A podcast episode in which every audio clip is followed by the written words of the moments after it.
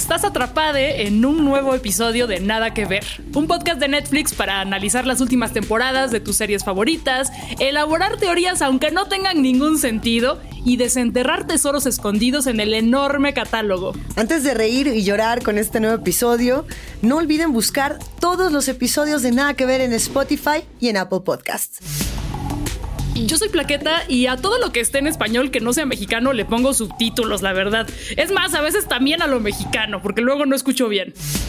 Yo soy Javier Barreche y yo por si las dudas le pongo subtítulos a absolutamente todo. Hasta se siente un poquito como si estuviera leyendo el guion de la serie. Suscribo absolutamente con ustedes. Yo soy Luisa Iglesias. A todo le pongo subtítulos. Y si supiera cómo ponerlos de colores, lo haría. No sé todavía, pero al ratito me enseñan.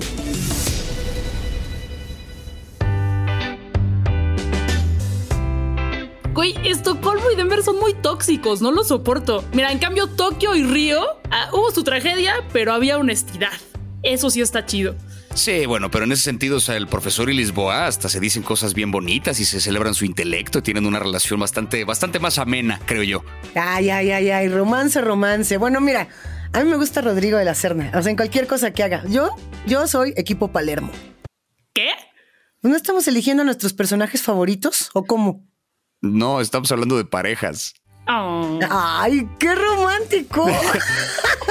Sí, pues en este telenovelón que ocurre alrededor de un disque robo, pues claro, las parejas, ese es el mero mole de, las, de la historia.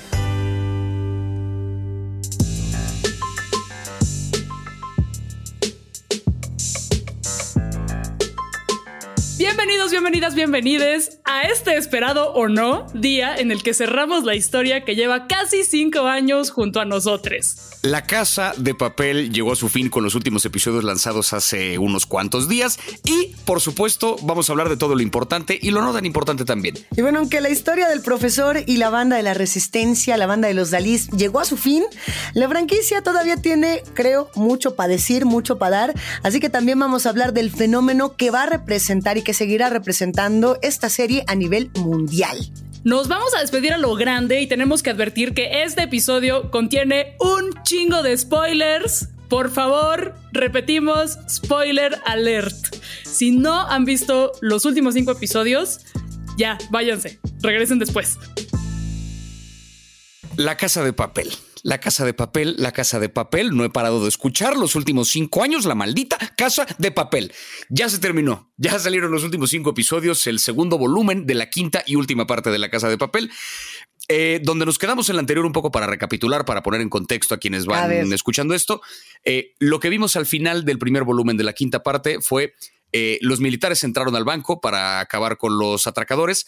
Tokio en algún momento quedó encerrada junto con varios de estos militares en la cocina en alguna parte del banco. Tokio se sacrifica por el equipo, hace explotar todas las granadas que traía en su chaleco. Ella muere en ese proceso, pero termina llevándose también de por medio a Gandía y a varios militares que estaban ahí encerrados, poniendo a los militares en una posición bastante riesgosa en cuanto al control del robo, pero el equipo perdió a Tokio que es discutiblemente el miembro más importante del equipo. Es al menos la que narra la historia, entonces su calidad de protagonista tenía y en el último capítulo que nos la matan. Básicamente en eso nos quedamos, siguen encerrados en el banco, el oro sigue siendo fundido, todavía no lo sacan y es ahí donde arrancamos esta última parte de la última parte de la casa de papel. Personalmente yo pensé que esta separación en dos partes iba a tener que ver con que a lo mejor iba a haber un salto temporal, con que a lo mejor íbamos a tener alguna razón muy clara para separarlas. No es el caso, o sea, cuando regresamos a este sexto episodio caemos en que Tokio se murió, Alicia se escapó, tenemos una producción desbordada y la verdad es que es un episodio sí es muy emocionante, ¿no? O sea, como que regresamos justamente al punto más dramático del banco. Por supuesto que la cosa se va a poner más difícil.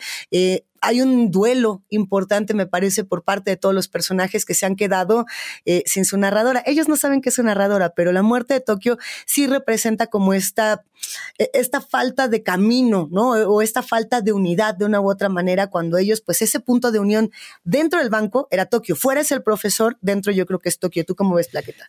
Me encanta que regrese Tokio como narradora porque ni así su club de haters, presidido por Javier, se libró de ella y sus reflexiones, su poesía, que a veces es como de Arjona, no nos pudimos librar de ella. Qué bueno, porque a mí sí me cae bien. Poesía de Arjona. güey, y regresó con todo. El, el sexto episodio de la quinta parte pasan un chingo de cosas pasan demasiadas cosas que no sé cómo resumir, pero pues básicamente los militares que están ahí metidos deciden fingir la muerte de Arancha Arteche, que es de este grupo de militares de élite, la más cabrona, que pues se queda ahí, que en realidad nada más tuvo una herida leve, como fingen su muerte, pues espera que vaya más adelante a chingárselos, básicamente. Luego tenemos una, una serie de cosas que pasen con, Sierra, que es nuestra personaje favorita. Eso, en eso me parece que todos estamos de acuerdo. En eso sí estamos de acuerdo, sí, sí, sí, Alicia.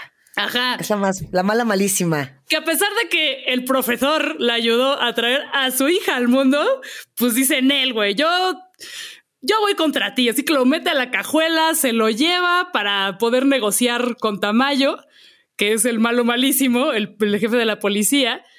Eh, tenemos que el profesor se escapa de la cajuela masticando mucho una espuma en una de las escenas más inverosímiles de la historia de la televisión, pero que me encanta y que termina en que cierra y el profesor no tienen de otra más que aliarse. Sí, que aquí creo que es donde viene el eh, quizá una de las primeras transiciones importantes en los personajes en esta última parte de la serie, que es cómo Alicia Sierra pasa de ser la enemiga del profesor, no su principal rival, a convertirse en una aliada.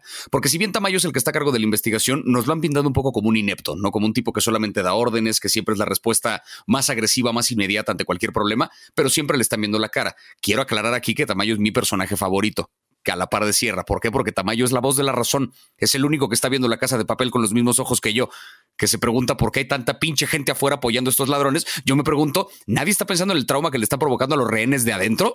Ay, la resistencia, los héroes, se están robando oro y están traumando gente. No, ninguna resistencia ni nada. Pero bueno, el caso es que Sierra, que era como la principal eh, enemiga del profesor, la única que tenía como que representaba intelectualmente un rival digno para, para este personaje que siempre está tres pasos adelante, eh, lo captura, lo lleva con Tamayo para usarlo para negociar que limpien su nombre, porque como recordaremos, a Sierra en la parte anterior la, echaron bajo el autobús, dijeron ella está implicada con los atracadores, ella tiene no sé cuánto dinero en una cuenta falsa que armó en las Islas Caimán, básicamente la sacrifican para dejar bien plantado al gobierno y a los militares, y aquí Sierra llega a usar al profesor para negociar cuando se da cuenta que no hay manera de que vaya a limpiar su nombre porque Tamayo la trae en contra de ella también, tiene que aliarse con el profesor para poder salvarse de la situación. Y es ahí en el segundo capítulo, ahorita lo exploraremos más a fondo, donde se desarrolla como esta relación entre Sierra y el profesor, donde se empieza a dibujar esa alianza que tiene bastante sentido y que yo no sé ustedes, según yo, Sierra y el profesor tienen bastante más química que el profesor y Lisboa. Cállate. Mi opinión. Cállate, mi porque cállate los ojos. Esa es mi opinión. Esa es mi opinión. Yo creo que ahí se nos debió un besito por lo menos, creo yo. Pero mira, con los ojitos que se echaron, era más que suficiente. Ya andaba yo sudando por ahí. Se nos cumplió una que teníamos del episodio pasado de la casa de papel. Pero ahorita llegamos a ello de estos triángulos amorosos. De hecho, se nos cumplieron dos que estuvimos eh, ahí planteando, dos triángulos amorosos que se iban a dar. Pero bueno, un poco lo que nos plantea este episodio, este primer episodio de la segunda parte, de la quinta parte, de la última parte, del final del final, eh, apunta tres líneas narrativas que vamos a tener que seguir toda la historia. Lo que pasa dentro del banco, por un lado. Lo que pasa fuera del banco, por otro lado, que sería la historia profesor Alicia. Y en un tercer plano estaríamos viendo el pasado, la historia de nueva cuenta de Berlín, ¿no? Regresar a a Berlín para entender un poco por qué se roba este banco y por qué el Banco Nacional puede tener estas características. Por ejemplo, en este episodio, algo que es súper importante es que Berlín en estos viajes al pasado, en este salto temporal, conoce a Bogotá. Están en una planta eh, petrolera y lo que van a hacer es robar una bomba de extracción. Esto va a tener mucho sentido hacia adelante porque sin esta bomba que se roban años atrás, este robo no podría suceder, ¿no? O sea, nada de lo que vemos podría suceder si no tenemos ese robo. También, por ejemplo, de lo que ocurre dentro del banco que nos van dejando como pistas hacia adelante, eh, pues justo, ¿no? La negociación eh, de, de, Palermo con, estos uh, élites horrendos que van a hacer una mega traición, pero aguanten porque a eso llegaremos más adelante. Y por otro lado, pues sí, ese, ese momento que a mí se me hace ¿Se acuerdan del libro Save the Cat, no? El momento muy, el papa en el jacuzzi, que van en la persecución de coche así de, yo soy el profesor y voy persiguiendo a Alicia y Andel, y se tiran unas netas que bueno, así, momentos mamalones se quedan cortos, ¿no? Así frases lapidarias, la Alicia le grita, ¿cómo le dice? No, no, no estoy loca, yo soy loca. ¿O cómo es esa frase así? Creo que era al revés, ¿no? Le dicen, este, no soy loca, estoy loca. Algo así, algo así, una de esas dos. Pero como loca, no soy loca, estoy loca. Que cálmate, Alicia. O sea, de veras relájate, pero se pone muy sabroso. O sea, así como que tiene estos momentos muy épicos. Y en los flashbacks se va perfilando uno de los mensajes más bonitos de esta temporada y de la serie en general, que es esta parte infantil de los personajes, sobre todo de Berlín, que es la que les permite soñar con esto que parecería absolutamente inalcanzable, pero que se aferran a, esta, a esta parte pues, de juventud, de Peter Pan, de chaborruco, de nunca voy a envejecer. Y, y, no me importa lo que sea racional, correcto, de cómo ejercer mi vida adulta. Yo soy un niño, güey, para siempre y que no solamente les permitió crear este plan, sino que a la, hora de improvisar es lo que les ayuda a salir adelante.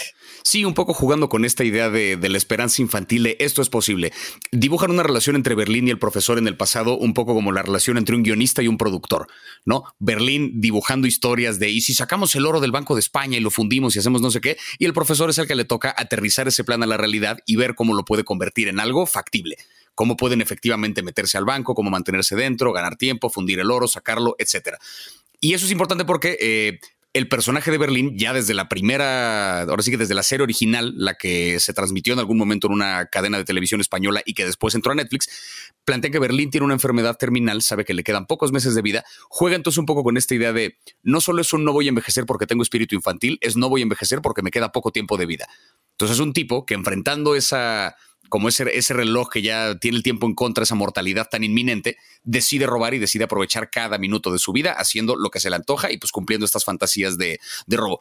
En este segundo capítulo, eh, justo exploramos un poquito esa parte porque el profesor se ve obligado a improvisar cuando Tamayo, después de que Sierra lo amenazó ahí en su casa, sabe que Sierra está cerca ahí del vecindario, sabe que el profesor está con ella, manda entonces un operativo gigantesco de policías a revisar cada departamento de cada edificio en la zona alrededor y el profesor y Sierra se tienen que esconder en un departamento de una persona que salió de vacaciones y están encerrados y pues tienen que improvisar un poco el cómo le hacemos para que la policía no nos encuentre. Es ahí donde noté como una de las cosas que, a mí me, choca un poquito de cómo funciona esta serie, que es el manejo del tiempo en estas secuencias entrecortadas, donde vemos dos cosas al mismo tiempo que sabemos que se van a interceptar. Por un lado, dentro de la casa, Sierra y el profesor se tienen que esconder. No pueden esconderse nomás en el closet porque la policía va a revisar todo. Entonces, vacían el interior de un sillón, le quitan la tela que lo cubre, se meten meten al sillón, lo vuelven a engrapar, ponen encima los cojines, limpian la casa, hasta la aromatizan, todo. O sea, hacen un protocolo que les hubiera tomado por lo menos un par de horas. Todo esto mientras el conserje del edificio busca la llave correcta para abrir el departamento. Entonces, como que de pronto dentro pasó media hora, afuera pasaron 30 segundos. Es raro como ese manejo del tiempo, pero de nuevo, ahora sí que alimenta un poco esta idea del profesor soñando con esta fantasía de y si nos escondemos dentro del sillón y ña, ña, ña, y le sale. ¿No? Retomando un poquito este espíritu infantil de Berlín. Porque ahora sabemos que el profesor, además de conocimientos de ginecobstetra, tiene conocimientos de tapizaría y diseño de muebles. Por supuesto. No, bueno, a ver, muerde muebles, muerde asientos de coche, rompe patrullas con los pies. Ahora sí el profesor anda desatado en esta temporada, eso sí hay que decirlo, en esta parte, en este, en este cierre. Se nos ha habido por ahí una de las frases más eh, chidas de esta serie que la dice, si no me equivoco, Tamayo, que se lo dice a Lisboa cuando sale a dar un mensaje a, a todos los fanáticos de esta resistencia de los Dalís, ¿no? Que les dice, bueno, ya va a valer, pero los amamos, pero todo lo hicimos por amor. Y entonces Tamayo le dice, hay algo así como eh, la llorona de los cojines con manipulación sentimental. ¿Alguien recuerda esta frase? Es la, llorona de los cojones o la llorona de cojines. O sea, que le avienta una así como de, esta es una chilletas de lo peor. O sea, se pone bastante intenso por ahí. En ese segundo episodio, bueno, también tiene otras frases. Es que Tamayo se anda con todo también. O sea, definitivamente yo no tenía Tamayo como uno de mis personajes favoritos. Javi, a partir de que en el episodio anterior lo dijiste, hice mucho caso y me identifiqué al 100%. Yo sería él. No sé si podría ser otra persona. Es como que nadie está viendo lo que, lo que él ve. ¿Por qué nadie, nadie le echa la mano? Todos los polis juntos le dicen, ay, qué bonita historia de amor, señor Tamayo. Y es como, ¿cuál ay, porque los policías a su alrededor son unos idiotas también. Ay, sí se quieren de verdad. Y Tamayo pone una cara de, ay, por el amor de Dios.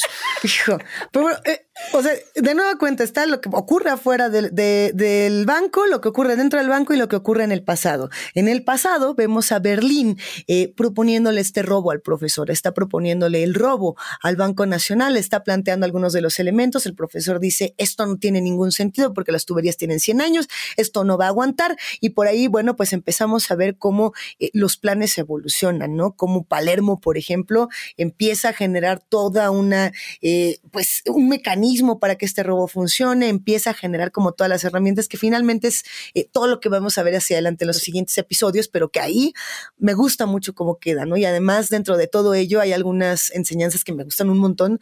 Eh, la frase que dicen de madurar como envejecer consiste en ir descartando sueños, ¿no? Como vemos estos personajes que poco a poco van perdiendo las esperanzas y eso me, me gustó, me llegó, me llegó a mis fibras. En este segundo episodio ya es cuando el profesor le hace un huevito a Sierra. Sí, le prepara una tortillita española, le promete que no la va a dejar caer y ella le promete que no lo va a detener.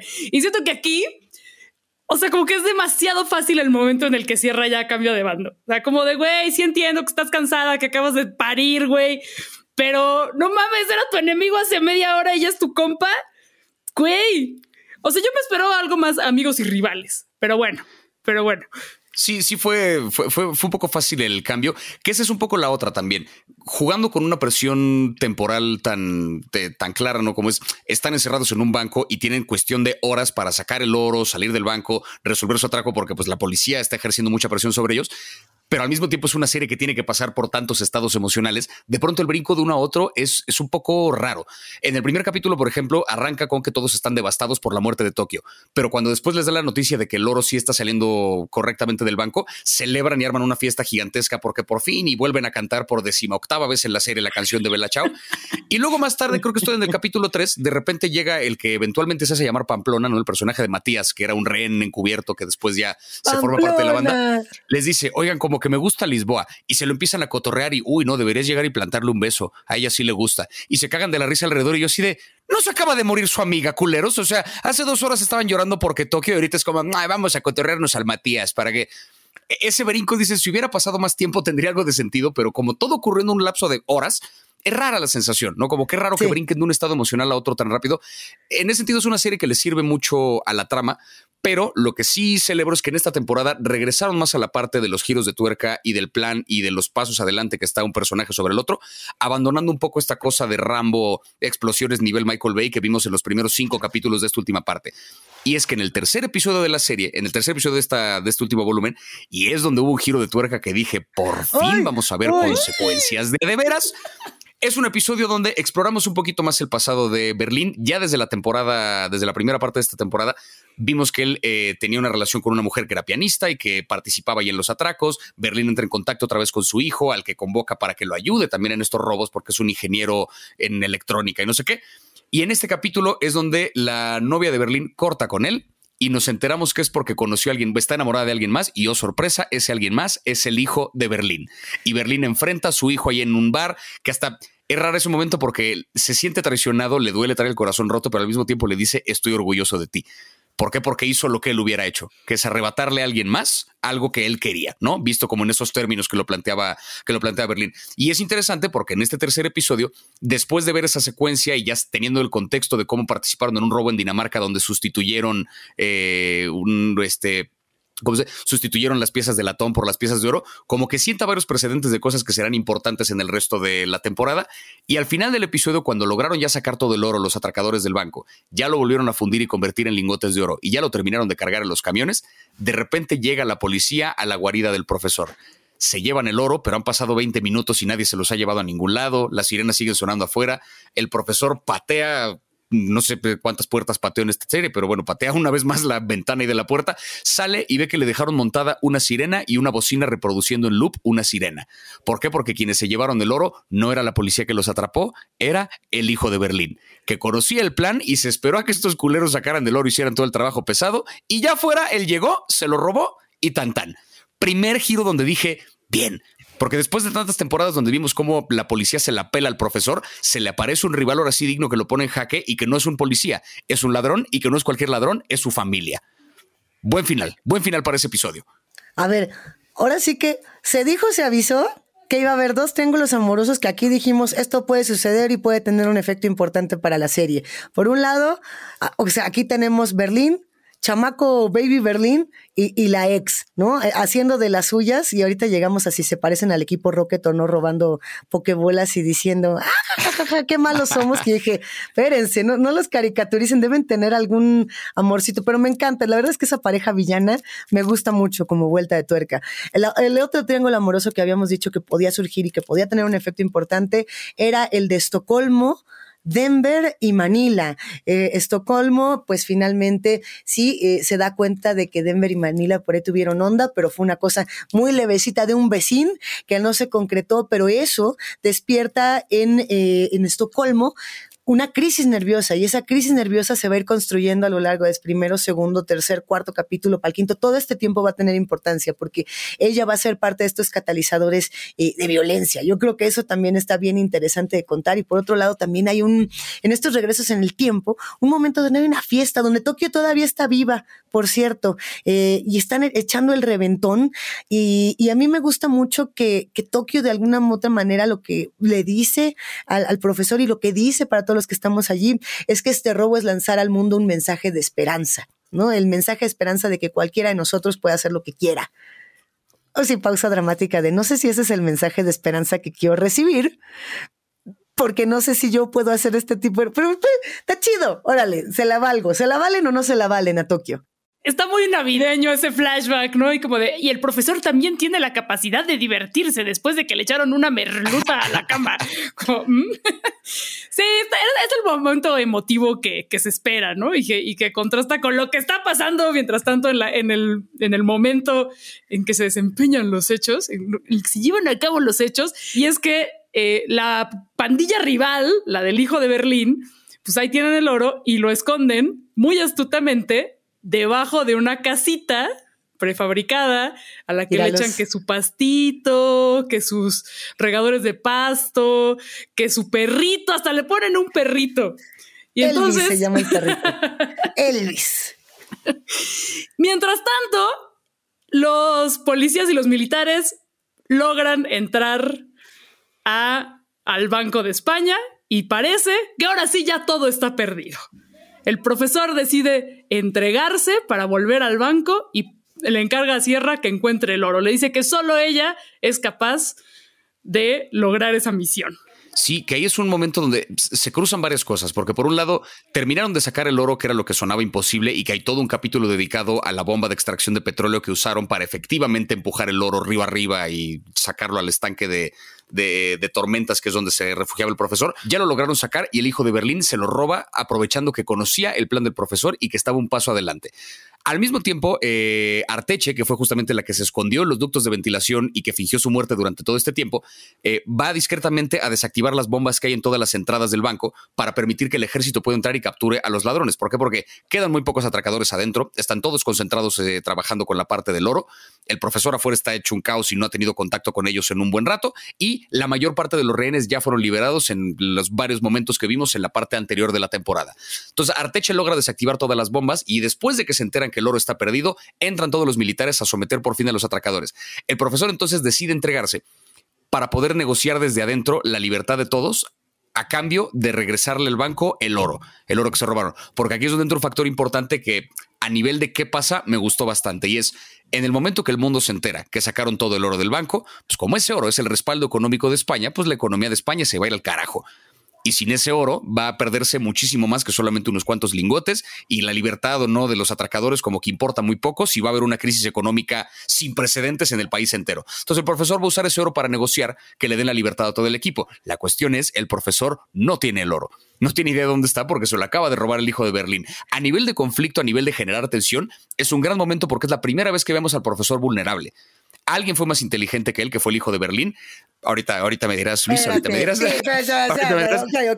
Lo vemos vulnerable por un momento porque alguien fue más inteligente que él, le sacaron el oro y él tiene que jugar blofeándose y diciendo, te puedo devolver el oro, pero ni siquiera sabe dónde está. Y ese momento donde le dice a Sierra, tú eres la única que puede encontrar el oro de regreso, es donde yo digo que se me debe un beso. Perdón, porque él está diciendo, Sierra, tú, o sea, eh, tardaste ocho horas en encontrarme a mí, que soy el hombre más buscado de toda España. Si alguien puede encontrar un ladrón de, oro, eres tú. Y es como un momento donde se celebran bien cabrón el intelecto del otro. Yo decía, ya cojan por el amor de Dios, ya están ahí. O sea, a ver, Cogan. Había una dinámica bien bonita de ese lado, pero bueno, entonces el profesor entra de regreso al banco y pues el, penúltimo capítulo es donde la cosa parece estar más perdida que nunca porque están capturados los ladrones, dentro del banco eh, ya se liberaron todos los rehenes. Es el peor momento para los personajes. Y es un capítulo, digamos, meramente como de transición para llegar a lo del final. Pero a ver, Luisa, ¿por qué no estaba vulnerable el profesor ahí? Es que yo tengo ahí un punto. O sea, yo entiendo que el profesor está vulnerable, pero yo he visto al profesor vulnerable en varios momentos y ya luego me doy cuenta de que no estaba tan vulnerable y de que me estaba viendo la cara. Y, además siempre lo veo hacer ese momento como de rostro dramático desencajado donde abre los ojos y parece que se le van a caer los lentes de tanta impresión. Y digo, profesor, si ya sabes qué va a pasar, ¿Para qué le sufres? No te hagas profesor. Y sobre todo porque en algún momento cuando ya están haciendo este trato, que dice, a ver Alicia, tú te quedas aquí afuera, tú buscas, tú eres la mera mera, eh, beso, abrazo, mua, mamá, a ver, cojan todo lo demás, se acerca y le dice un secretín, le hace un, se ve. Y dice, ah, ¿qué le dijo? A ver, y ahí fue cuando dije, a mí no me engañas, profesor, qué secretito ni qué nada. Secretito es tú ya sabes qué sigue en esta serie, porque el, profesor nunca da paso sin guarache. Por eso cuando empezamos en el episodio, ya, ya yéndonos hasta qué, ¿nos vamos ya al 10 o no nos vamos? Sí, ya, ya, ya. Ahora, Vámonos con el gran final. vamos a llegar al, episodio 10, ¿no? Y primero que lo, o sea, el primero que vemos es justamente a los Dalís que dicen, ahora, ustedes van a confesar de uno en uno ahora sí que, ¿dónde está el oro? ¿Alguien me va a decir dónde está el oro? O todos se me van a ir a la cárcel de por vida. Pero aquel, aquel de estos dalís que andan todos ahí encados en el Banco Nacional, ya los tienen ahí amarrados y demás, les dicen, aquel que no, que no afloje, que no me dé el mensaje, se va a la cárcel, pero el que diga le vamos a dar inmunidad y varo de por vida, ¿no? Ese final sí me gusta, porque los pone una, en una prueba, bueno, por lo menos esa parte, esa primera parte del desenlace, los pone en una prueba de valores que me parece súper importante y de confianza con todo el plan que han efectuado desde hace tantos años, porque la onda es, van muchos años de este plan. Y ahí parece que Denver va a rajar, porque además vemos un flashback donde dice, profesor, pero es que ese plan no tiene ningún sentido, porque... o sea, con que el plan es, no, pues como todo esto es una pinche ilusión, todo el oro, o sea, no, se las vamos a regresar, se les vamos a regresar para nosotros poder salir del banco. Se los vamos a. Y Denver, no mames, profesor pero pues, ahí veremos que, que, no. Y también tenemos una de las escenas más épicas en la línea amor romántico romance de la, de la serie y es que el profesor cuando está maniatado junto a Lisboa le pide matrimonio porque se sabe que las telenovelas terminan en un matrimonio.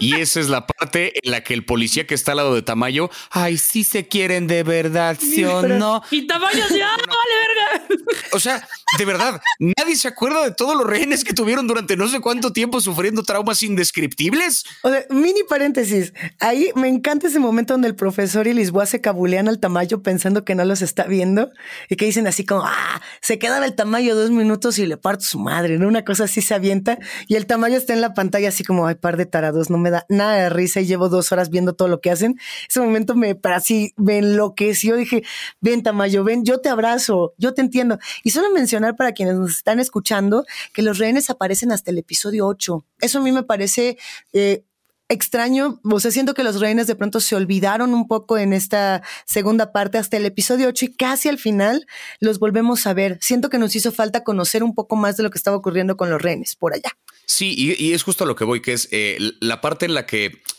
en la que pudo haber tenido un poco más de complejidad la serie a nivel de construcción de personaje es ver qué le están haciendo a los rehenes y cómo ellos le están pasando mal dentro del banco. Porque sí, pon tú que el mensaje de esperanza, la idea de que se puede hacer lo que sea, la idea de que están eh, atentando contra un sistema que está de la verga, qué sé yo. Pero por otro lado, para hacer esto, están de nuevo traumando un montón de gente a la que tienen secuestrada durante cuántos días, viviendo en terribles condiciones dentro de un banco, con el miedo de que cualquier momento uno de estos ladrones les dispara hubiera sido interesante ver un poco más de, los rehenes, cosa que sí vimos en la parte anterior, porque incluso hay un capítulo en que se revelan, llegan a la como reserva de armas que tienen dentro del banco los ladrones.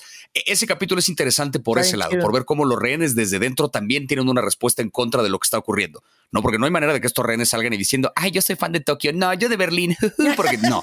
O sea, esta gente le está pasando del, esta gente le está pasando del carajo, ¿no? Y retomando un poquito ahorita eh, lo que decías, eh, lo que decían ahorita de cómo parece que Denver va de pronto a, a, flaquear y va a delatar a sus compañeros y a la mera hora no. Creo que en estos últimos capítulos le pasa mucho eso a esta serie que es por primera vez vemos al personaje como en un momento real de vulnerabilidad, de estar a punto de quebrarse, de estar a punto de traicionar, pero luego, luego se echan para atrás. El Denver va a traicionar a su equipo, dura cinco minutos. No, no sentimos realmente el peso de, híjole, los va a delatar. la cuestión de el profesor perdió la cuenta y de repente alguien más estuvo un paso adelante, también nos dura cinco minutos y luego, luego se echan para atrás porque ya teníamos este otro plan de por medio. Es la parte en la que como que no nos dejan ver débiles, realmente débiles a los personajes porque siempre hay un plan de por medio. Eh, que juega alrededor. Ahora bien, lo que sí creo que funciona de este final es que hacen un gran callback con este robo que mencionaba yo hace rato de Dinamarca, que es que sustituyeron unas piezas de oro por piezas de latón pensando que nadie dentro se iba a dar cuenta. El plan del profesor con esto es a gran escala hacer exactamente eso mismo. Cuando él sigue sin saber dónde está el oro, de pronto llegan al banco unos camiones con lingotes de oro. Es como de, el banco recuperó el oro, economía del mundo, tranquilos, España está todo bien. Y Tamayo llega y les dice, ¿creen que soy idiota? ¿Creen que me van a entregar lingotes de latón y no me voy a dar cuenta? Y el profesor le dice, Tamayo, date cuenta, ¿no? Estos lingotes no se usan realmente para comprar nada. Eso es una reserva que tiene el país como respaldo económico, pero no se usan nunca realmente. Es una ilusión. ¿Qué más da si son de oro, si son de latón, si son de chicle, si son de qué? No importa. Que el mundo crea que recuperaron el oro yo me quedo con mi dinero, tú eres el héroe que resolvió el atraco y todo mundo gana. Esta idea de ganamos los dos o perdemos los dos, de nuevo, a nivel de anécdota, funciona muy bien. A nivel de qué tan rápido Tamayo se compra el plan, qué tan rápido recupera, cierra el oro, todo eso demasiado veloz. Sí, y el profesor le dice, o perdemos los dos o ganamos los dos. Ahí te lo dejo, mijo, te lo dejo.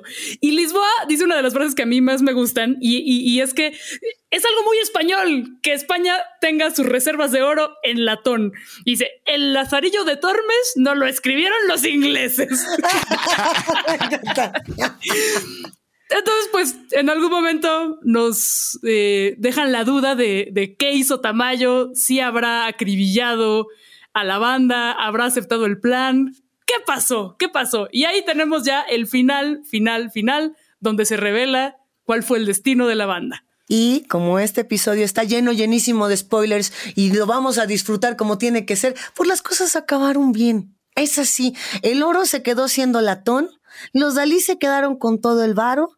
El profesor se, se, reconcilió con el hijo de Berlín, con su sobri, con su sobrino. Todos se quedaron con la lana y además, inclusive salieron de España escoltados por los militares, así de venga, ¿cómo quiere su final? Aquí les ponemos alfombra roja para que de uno en uno pasen, se despidan y los aplaudimos. Salen presuntamente muertos del Banco Nacional en bolsas negras, eh, digamos en esta pretensión de que hubo un enfrentamiento para totalmente desaparecerlos y lo que ocurre es que ellos salen victoriosos y escuchamos a Tokio decir, ¿quién iba a decir que el cierre de esta historia sería este? Nosotros saliendo como héroes eh, en este robo que eh, se logró eh, consumar, por así decirlo, ¿no? Y, tal cual, vemos un abrazo de toda esta banda, vemos una despedida muy emotiva, que además hay otro episodio en estos documentales de la Casa de Papel que pueden consultar en Netflix, en estos, eh, pues digamos, cómo se hacen estas escenas donde se ve toda la despedida que hubo después de ese final, que fue hermoso, flores, fuegos artificiales, colores, ¡ah! euforia y chan chan.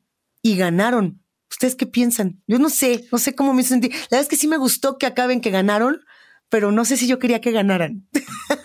yo creo que a mí sí me, me, quedaron a deber quizá una o dos muertes importantes más. Es decir, a la mitad de esta temporada, pues fue la muerte de Tokio, que fue como el gran giro de tuerca que hubo en, en ese quinto capítulo y que es la razón por la que dividen la serie en dos, porque era un personaje tan importante que había que darle como su propio cierre de temporada para después continuar con esta parte. Creo yo que tuvieron que haber perdido un poco más en el proceso porque sí salen demasiado limpios de la situación, ¿no? Vemos este momento donde el hijo de Berlín le roba el oro al profesor y en el último capítulo, ah, bromi, te lo devuelvo.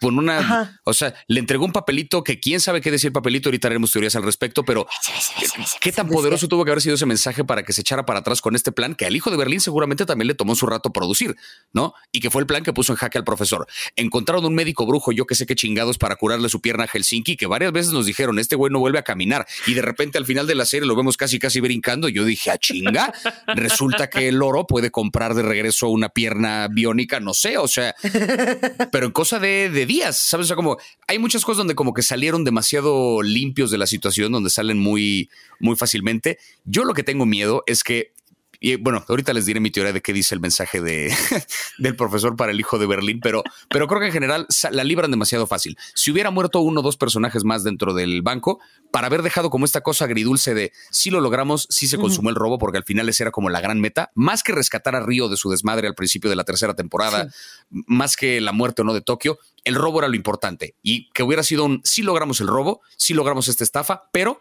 perdimos más gente en el proceso. Te pone un poco más a cuestionar el vale la pena o no. La fantasía se puede cumplir, claro que se puede, pero ¿a qué costo? Y ahí creo que hay un mensaje un poco más interesante que este donde la libraron pues, casi sin rasguños. Pues yo digo que el papelito decía algo así como, va a venir tu papá a jalarte las patas en la noche. Y, me gusta toda esta onda de, la tradición familiar, de la familia del profesor y Berlín, de, de, ser ladrones. Y este móvil que tiene el profesor para robar, porque es un güey súper inteligente que ya vimos que pudo ser tapicero, poeta, ginecobstetra, un chingo de cosas, pero decidió ser ladrón. Y vemos en uno de los flashbacks que él presenció la muerte de su padre y como que siente esa deuda de cumplir el sueño que él le platicó una noche en la que se rieron mucho de imagínate eh, entrar a la casa de moneda y timbre y tener las máquinas para producir dinero. Em, y me gusta mucho el guiño, es súper cursi, pero ya saben que a veces soy cursi, eh, de que cuando Tatiana le pregunta al hijo de Berlín, oye, ¿qué crees? ¿Crees que sí nos van a dar la lana que nos corresponde, la parte del oro? Y el güey dice, es un asunto familiar y se acomoda los lentes igualito que el profesor. Ay. Ay, sí que se voy, viva la familia. A ver, en, en, estas opiniones finales de qué sentimos, qué nos pareció la casa de papel, yo tengo que decir que la disfruté mucho de principio a fin, todas estas cinco partes con divisiones, con especiales, con momentos duros, con momentos eh, emocionantes y también con momentos de culebrón y, e inclusive mediososos. Lo único que yo apuntaría que en lo personal no acabé de disfrutar de esta última parte tiene que ver, y se los había platicado con la música, ¿no? Las elecciones de la banda sonora a mí no me encantaron porque las sentí un poco apresuradas, o sea, sentí que era como momento dramático, chan, chan, chan, chan, momento emocionante,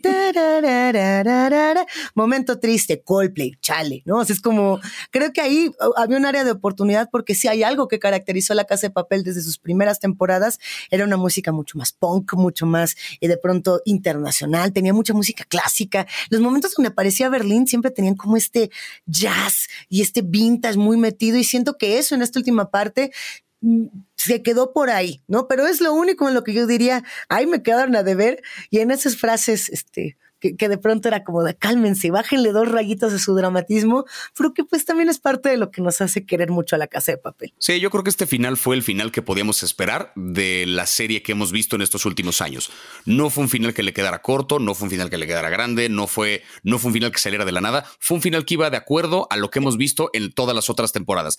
Es una serie con la que yo, o sea, varias veces he manifestado mi relación de amor-odio, porque es una serie que es adictiva, que yo el día que sale la temporada nueva la devoro como pocas veces devoro una serie. O sea, horas después de que salió ya la terminé de ver y horas después de que salió ya estoy encabronado por lo que vi, porque le encontré todos estos insentidos y estas transiciones raras y el manejo del tiempo, que el profesor siempre va un paso adelante, que, que parece de pronto que los personajes dentro de la casa de papel vieron la casa de papel y por eso tienen personajes favoritos, cosa que yo sigo sin poder entender, pero tiene también giros de tuerca de repente que sí son interesantes. El género de atraco en general es complicado porque depende mucho del factor sorpresa y acá sí reconozco que saben manejar la sorpresa y sí reconozco también que aunque la historia había acabado formalmente en la temporada 2, cuando Netflix les pidió denme una serie nueva, lograron sacarle tres temporadas a una cosa que la verdad se mantuvo.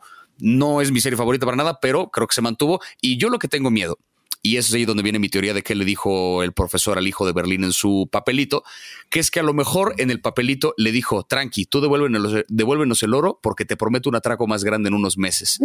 Ya lo vi venir, ya lo vi venir, la casa de papel, porque ya viene el spin-off de Berlín, ya viene la versión coreana de la casa de papel, ya vienen estos documentales y estas cosas, tengo miedo de que veamos la casa de papel 2, la casa de aluminio, no sé cómo le vayan a poner, pero ya tengo miedo, tengo miedo de que este sea como un guiño de que algo va a continuar. Si en 2021 tenemos la reunión de Magneto, no estaría rara la reunión de la casa de papel. Independientemente de si nos gustó o no la serie, se siguen generando cosas en torno a la casa de papel. Y una de ellas es Hoy no más, me encanta el nombre, hoy no más. Ay, no más. Sí que es un, eh, es un proyecto divertido porque una, es una rola que al chile sí está buena. O sea, sí dénsela cuando tengan chance y que cuenta a manera de corrido la historia de estos atracadores. O sea, retoma los personajes de la ficción de la casa de papel y la historia de Berlín y del profesor, pero a manera de un corrido como si fueran narcos, cuenta la historia de sus robos y cuenta la historia un poco de lo que vemos en la serie.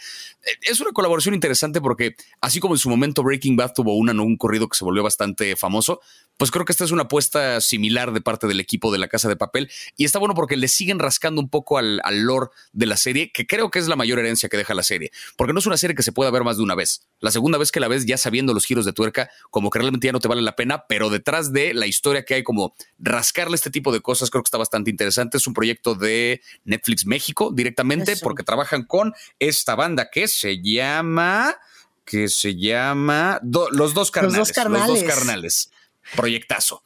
Proyectazo a los dos carnales es una oportunidad que obviamente no se podía perder Netflix México de compartir contenidos nuevos, distintos, transgresores, porque justamente el corrido es una manera de transgredir la ficción y de reinventarla y de apropiarse de ella. La pueden consultar en Spotify, la pueden consultar en YouTube, porque además tiene un video que está bien chido. O sea, si les gusta la rola, además el video les va a fascinar. Recomendado, calado, garantizado. Es la canción Misma Sangre basada en esta historia del profesor Iberlín a cargo de los dos carnales. Como ya decíamos, Alexis Gómez dirigió el videoclip en la Ciudad de México y justo se inspira en esta escena de Bella Chao. Y luego, por si fuera poco, el 13 de diciembre va a haber otro lanzamiento que es una rola que se llama Mundo de Papel y está más centrada en la banda de la Resistencia y fusiona trap con corrido. Van a estar Neto Peña, Joss Bones y Lefty SM. Y el videoclip fue dirigido por Joy Muñoz. Todo esto, ahora sí que la información de todo esto en, las redes de Netflix México, ¿no? En arroba Netflix MX y Netflix Latinoamérica. En las redes sociales está como toda la información de este proyecto de hoy nomás, que creo que está divertido eh, jugar con estos experimentos de, diferentes géneros musicales, contando la historia de la serie. O sea, si va a haber un contenido que le van a seguir rascando la casa de papel, un par de canciones, yo sí las agradezco. Una temporada más, por el amor de Dios, no. Sigan sacando rolas. Sigan sacando rolas, por favor. Para cerrar, yo creo que mi personaje favorito es Benjamín, porque es el abuelito adorable, heroico, inesperado, y todos los momentos en los que él salvó el día y se lució, me los llevo en el corazón.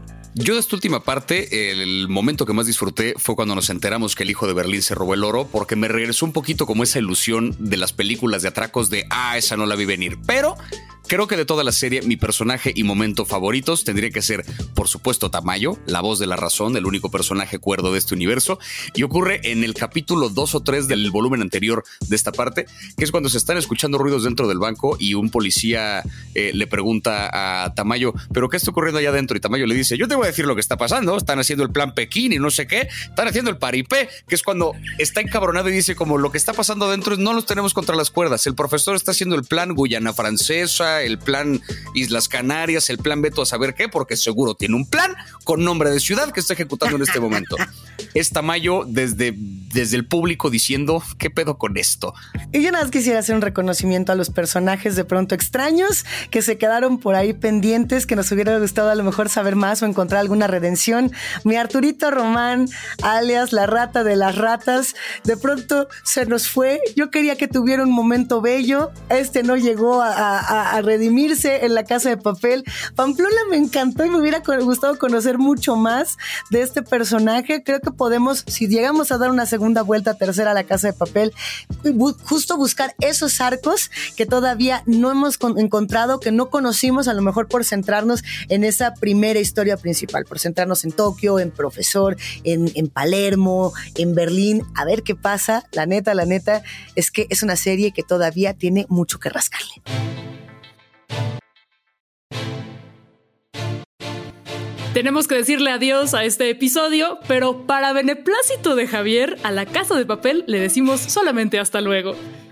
Ah, oh, my fucking God. Si encontraron una serie que pueda de algún modo llenar el vacío que deja la casa de papel para bien o para mal, no duden en compartirla en nuestras cuentas de Instagram porque necesitamos un sustituto ya.